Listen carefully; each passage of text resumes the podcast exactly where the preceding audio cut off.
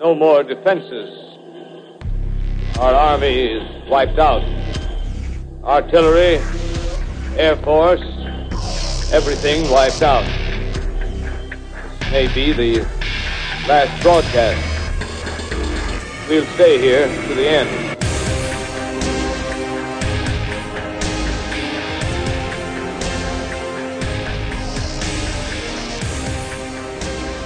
Okay, so here we go. The end of media. We're starting it now. This is where the end begins.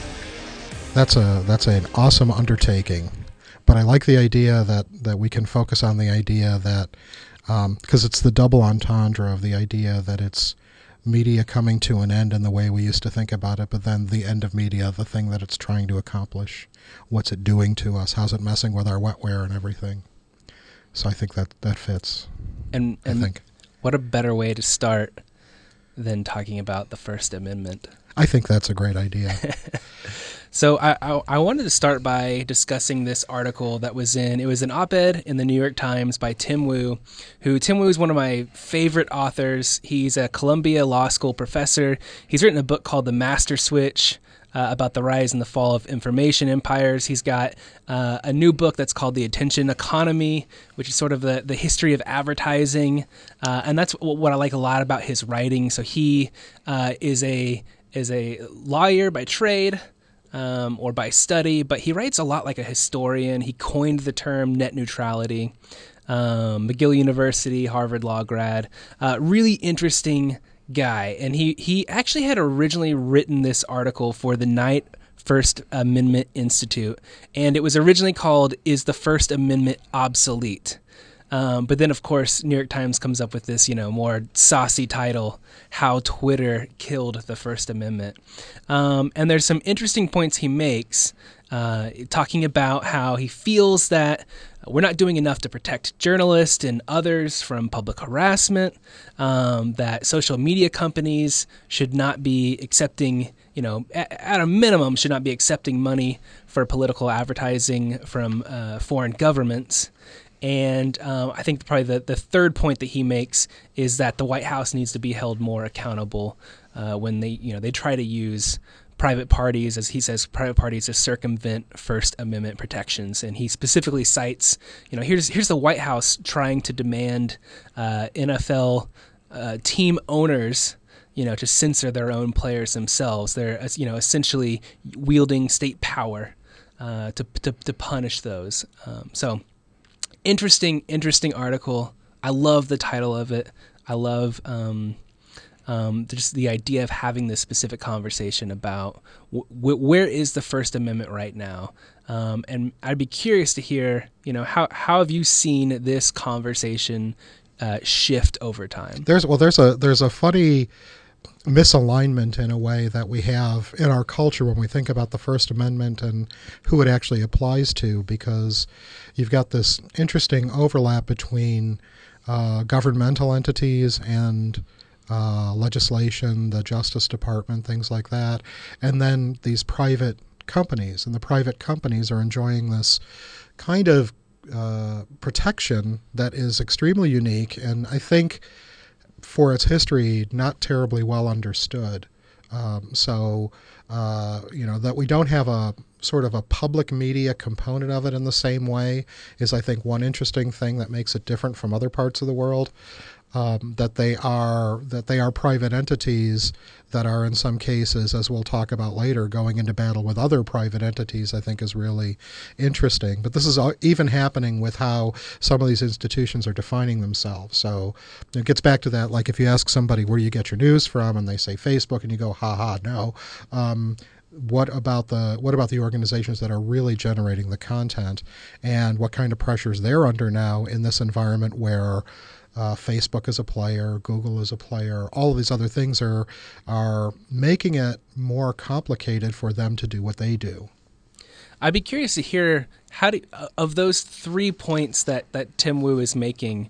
Um, you know, how, how do you prioritize what are what are the big issues that we're seeing. So we've got um, uh, protecting the people from harassment from the trolls that exist. Uh, we also got the issue with um, you know the foreign governments using it, uh, exploiting the advertising systems of Facebook and Google and Twitter, um, you know, to uh, to affect um, you know, essentially our entire democracy. And then you also got the White House weaponizing tools like Twitter for their for uh, you know for for their own uh, ideas as well. You know, like like those seem like such three um, uh, isolated but such hot, you know, pertinent um, issues that we're facing. What do you think? The well, the the I think some of the discussion that he does inside of it about uh, what the nature of speech is, and particularly speech at the fringes of where it really is. There's precedent for it in the past having been, you know, restricted. So hate speech, aggressive speech, threatening right. speech, things like that, which are you know, have, have a historical legacy of being uh, things that we really do want to regulate pretty heavily, um, as opposed to just sort of like speech in general, and even speech we disagree with, which I think is very important. Um, but he does at one point, I think it's hilarious. He says, Some might argue, this is what uh, quote from him, some might argue based on the sophomoric premise that more speech is always better, that the current state of chaos is what the First Amendment intended.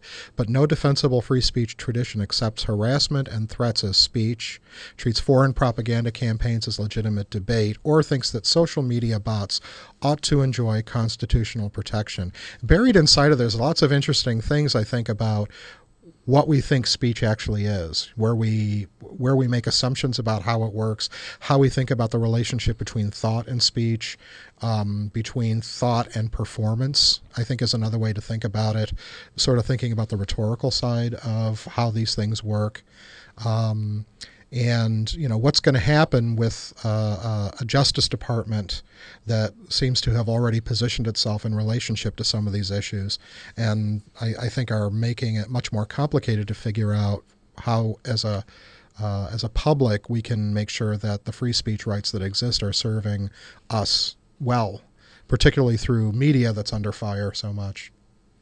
I'd be curious to hear so i, I have to out one thing which is our relate our long term relationship, how we originally got introduced, was you actually taught the very first course that I took within the College of Journalism. Uh, intro to, to mass communications. And one of the assignments that you had us do was memorize um, and then recite the First Amendment uh, as I can't remember what it was, a, a, test or you know one of our one, one of the various assignments that we did with throughout the class. Um, how do you approach the First Amendment as a classroom topic?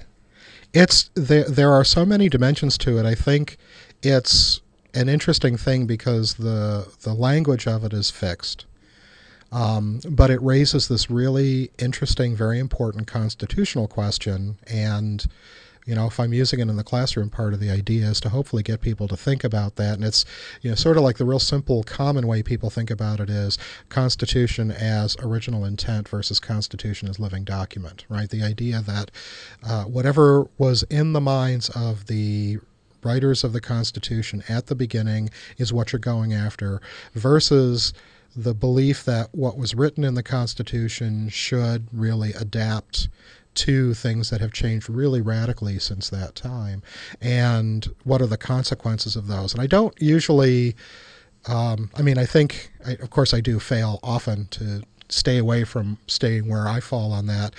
But I think thinking about those, sort of suspending judgment and thinking about so what are the advantages of original intent? What are the disadvantages? What are the advantages of living document? What are the disadvantages?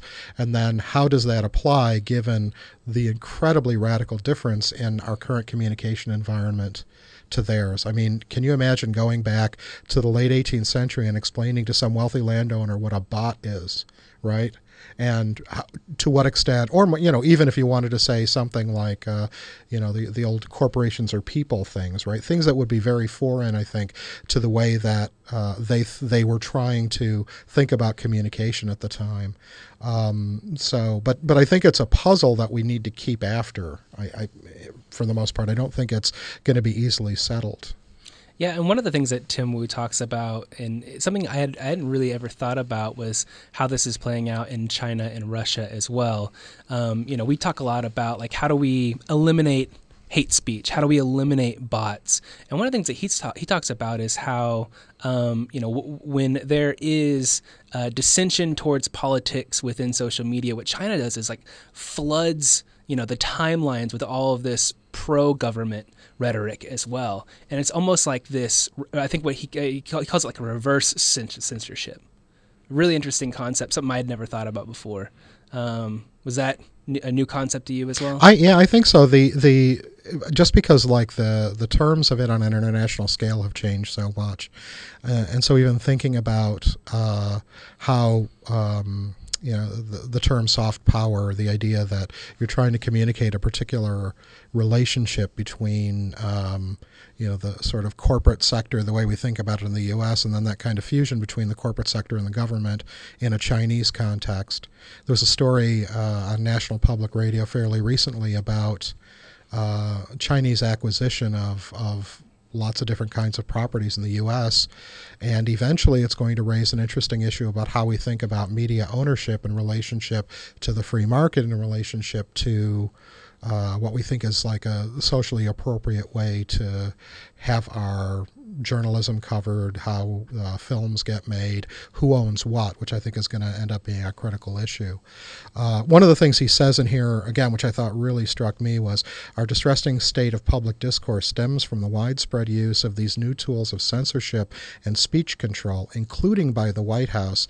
The administration habitually crosses the line between fact and propaganda. I think that's a really interesting um, idea that that requires a great deal of thought uh, because, of course, if the if and when the media does that, uh, it becomes either the confirmation bias of the kind of mix between censorship and propaganda that you like because it agrees with you, uh, or it becomes the stuff you despise because it's completely destroyed uh, any kind of boundary between the two, like trying to sort out whatever media you're consuming between the news and the editorial side um, which which is always kind of a uh, it's always kind of a challenge uh, to keep up with. Um, but you know the fact that the technologies that were that that the communities are being exposed to right now are reacting so quickly and providing such a plethora of choices of things you can find yourself agreeing with, even though they're, you know, in, insane in some cases. Um, and it's almost like throwing everything that you can possibly throw at a population and then seeing which ideas stick. And then the question becomes what do we do about that? What's our what's our way of, of responding to that? Um, and so I'm I'm kind of curious what you think about whether this really is presenting a problem that's going to fundamentally change how we think about the First Amendment. That's a good question. Um, the thing that you that you rose about uh, rose um, about the idea of does a bot is a is a bot essentially protected by the First Amendment, and I think that's a, a complex issue in which we're going to try, try to understand as technology develops. Um, is is artificial intelligence protected? Um, are these seemingly non-human entities also protected? Um, are human created automated tools protected as well. And um, I think that's where we get the complexity of how to interpret the First Amendment is just who who who gets to um, have the uh, you know the who who gets to ha- to have the First Amendment as something that protects them. Mm-hmm. Yeah, and in a time also when you know, there's sort of an, an implicit relationship between money and speech and access um, that that make that all more complicated. And some of the regulation that people are beginning to discuss is whether there should be more transparency in terms of the political advertising that's being purchased on some of these online sites. Um, and it's just interesting how that is completely pulling the other direction from um, the the sort of more secretive direction that a lot of campaign financing has gone in the recent past. Uh, after it was decided that there really didn't need to be any transparency in terms of funding political advertising, that you could hide an awful lot of manipulative political advertising uh, without identifying, you know, who on whose behalf it's it's happening. So, yeah, and I and I found myself going back and forth. I mean, there have been times where I've said that, you know, I, I, I don't necessarily agree with technologies regulating what you can and can't say because of the First Amendment. But over time, I think my opinion has drastically shifted on that we have to have some type of um, of line in which we draw in which we say, you know, we, we, we, you know, this type of harassment is just point blank unacceptable, you know, on on this specific channel itself. Um, I want to I want to transition though. You know, we are talking about sort of the relationship maybe between uh, the you know the state and the public, or the state really in, in media, and transition to talking about. Uh, the media and private companies as well. There's an interesting story that's been brewing um, uh, about uh, of a of between the L.A. Times and Disney. So uh, Daniel Miller, a reporter for the L.A. Times, wrote a couple pieces that came out recently on the relationship between Disney and Anaheim. Here, uh, the first one's called "Is Disney Paying Its Share to Anaheim?" Um, it's about a four, uh, uh 4,400 word piece. Then he wrote a follow up of how one election changed Disneyland's relationship with its hometown. It's another 4,000 plus word piece. So there's there's a lot of dense material itself, um, and unsurprisingly, Disney was really mad about these pieces. Um, basically, the, at the heart of this story is is that Disneyland has benefited um, for a, a, couple of decades uh, since the early 90s from um, different uh, agreements in which they've had with the city of Anaheim. Anaheim financed an entire uh, parking garage for them, in which Disney paid nothing for, but reaps all of the uh, the profits from itself. Um, you know, they have uh, excluded them from specific taxes. Um, let me see if I can find my note for that. Uh, a 45 year um, uh, 45 years in which they don't have to pay any potential entertainment tax as well. Uh, in exchange for that, Disney's going to build the, you know their Star Wars theme area, um, and they've also got like the largest tax rebate for a luxury hotel.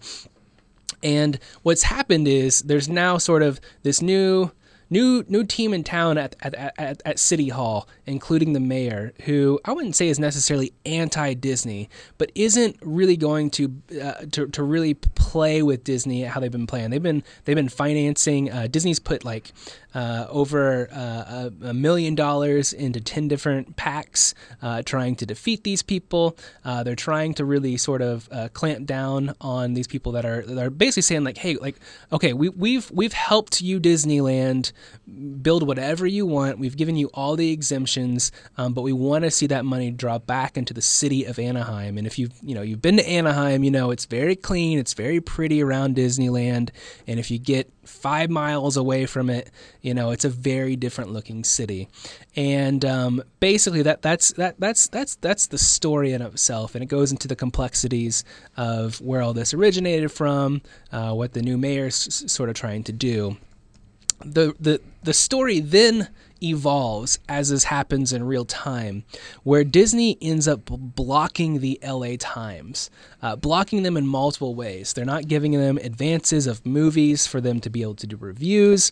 They're blocking them from specific press websites, basically blacklisting all of LA Times, uh, and coming out with some, you know, some pretty vitriolic responses, you know, in their quote saying like this is, you know, absolutely fabricated. Um, yet they ha- they didn't ask the LA Times to to to um, you know to to to to reword anything or put out any uh, updates to their stories as well. They're just they've just basically um, you know called it off, and that's led to other media entities then coming in and saying, "Hey, not cool, Disney. Not cool for you to be tr- treating uh, a, a, media company like this um, for simply writing about the complexities between a private company and a city." And so they've started saying, well, you know, we're gonna, you know, we're gonna stand beside LA Times. AV Club said this. Um, some others have said this as well. Basically, actually, the, I just saw that the uh, UK Film Critics Circle is also supporting. Yeah, it, yeah, yeah. It's a, it's, so it's an international thing as well, right? And and eventually Disney's backed down, but I and I don't know exactly what's caused it. You know, they said, okay, well, we've met with leadership in LA, the LA Times, and we're now comfortable with allowing them to, you know, be ha, ha, you know pre-screen movies now or whatever. Um, but a really interesting story to see this sort of play out, particularly in public as much as it was, because LA Times was very up, up front of, you know, hey, we don't have the review of Thor, and it's because Disney won't let us look at it, and we'll do a review once it's out in public, but uh, this would normally be here, but we really feel like it, and they, you know, basically called them on the floor and said, hey, you have blacklisted us because of a story we did. Uh, and that's not right. Well, here's the just just because I think it's like ironic and funny. Uh, I just looked up the Wikipedia definition for Ragnarok, which is the the Thor film at the center, which by the way was uh, uh, lo- looks hilarious. I mean, it looks like it's going to be sort of more on the comic side and that so this being the film that they decided anyway so ragnarok ragnarok is a series of future events including a great battle foretold to ultimately result in the death of a number of major figures the occurrence of various natural disasters and the subsequent submersion of the world in water. So you know you can you can almost in a, in a way think of disney and the la times because they're you know i mean they're both private uh, they're well they're both corporate entities uh, kind of going at it. Um, and i'm thinking more pacific Pacific Rim maybe than Ragnarok, but just this idea that they're uh, trying to battle it out for uh, trying to define what's acceptable in terms of one corporate entity talking about another, right?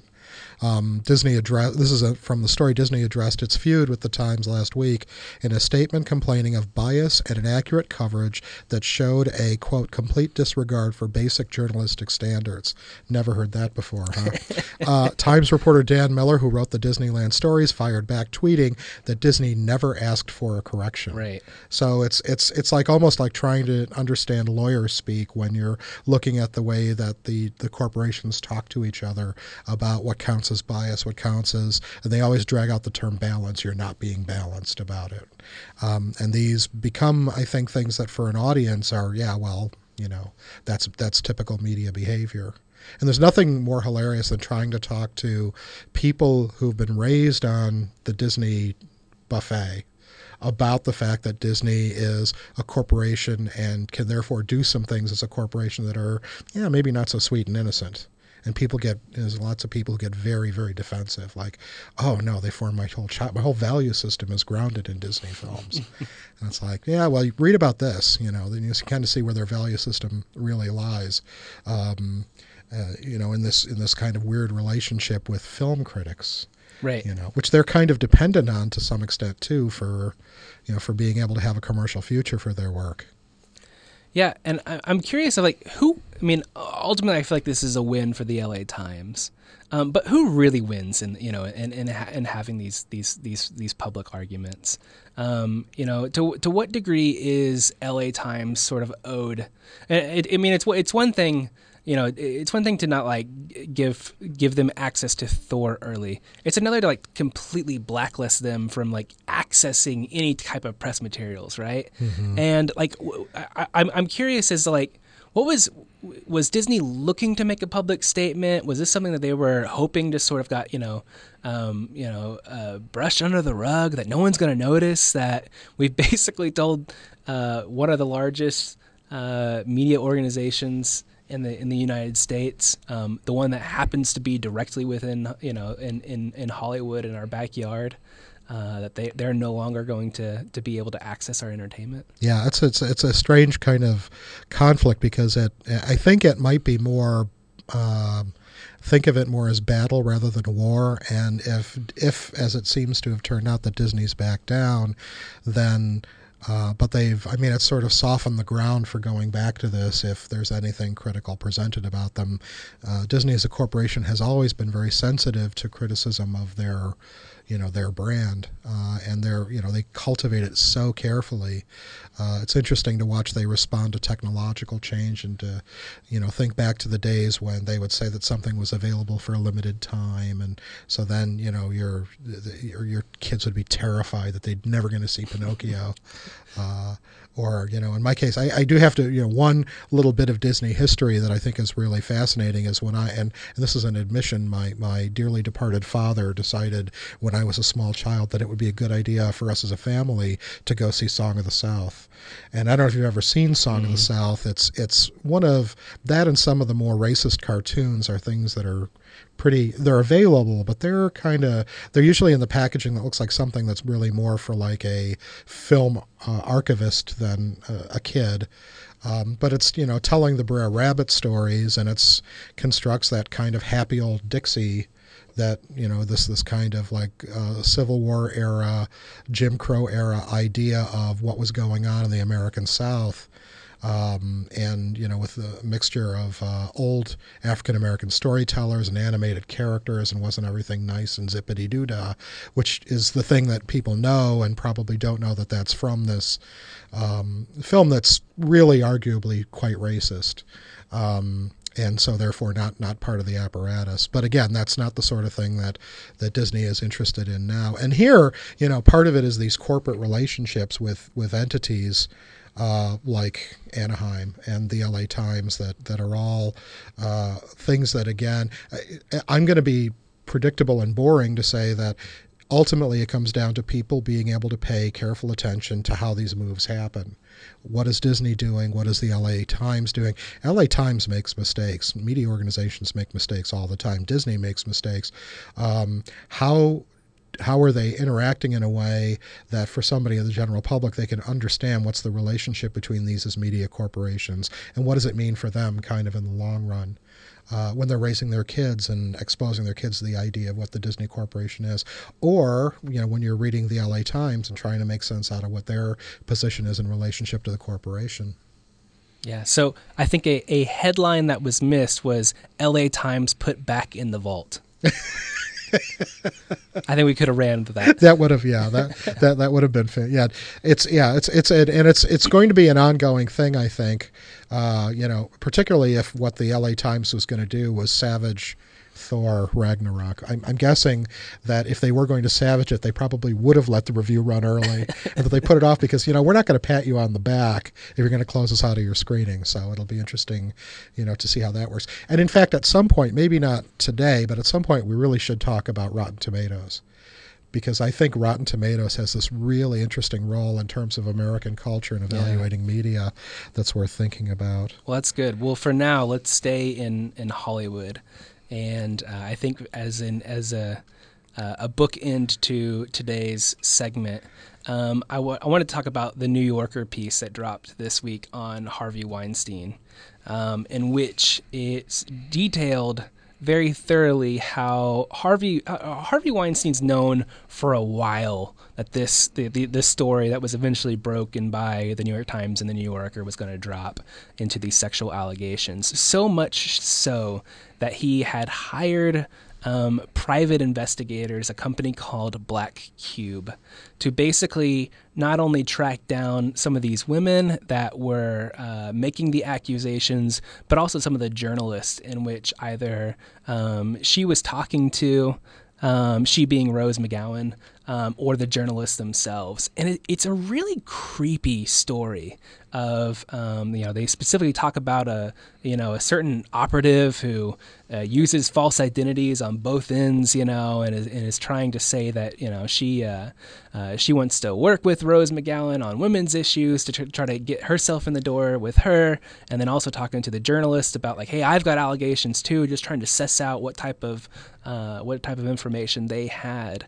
And um, and I mean it's it's insane. They've you know they've got documents that show that um, you know, hundred thousand dollars have been wired to from uh, from Harvey Weinstein's lawyer to Black Cube. You know, is uh, what looks like a you know a down payment on what would be total of six hundred thousand dollars that he was going to pay to these private investigators.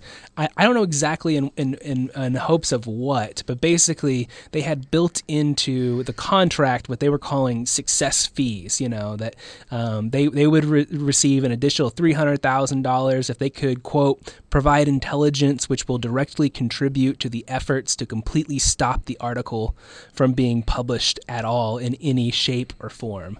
You know, um, and it's you know it's interesting to see this this contract refers to Harvey Weinstein as you know Mr. X at times, and yeah. and the article is like you know capital A article really bizarre story but it, from a from a journalist perspective it's really scary to think about um, you know that that when you're working on one of these long-term investigative pieces particularly of people with power which i think is you know kind of what ties together this entire conversation that we're, that we're having the links in which uh, power can be abused to try to suppress uh, what's going on in journalism itself. Yeah, a lot of what was going on, you know, in Ronan Farrow's life, and uh, there was a, a, great interview with him.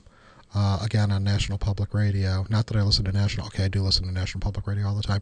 But you know, one of the things that the interviewer did was get Ronan Farrow to talk about his own family, and that was a connection to it. What was less part of that conversation, but is definitely part of this story, is how he was also part of this you know this this network of I mean they're suggesting that they're ex Mossad spies basically who are now adopting false identities and things like that and really trying to uh, control to get as much information about what people know and what they're willing to say and then to try to constrain it um, and that these that this kind of thing is out there and possible uh, i think it's really going to serve a good purpose in you know, kind of dulling the point of any kind of apology or any kind, because this is not, you know, a framework of forgiveness. This is really right.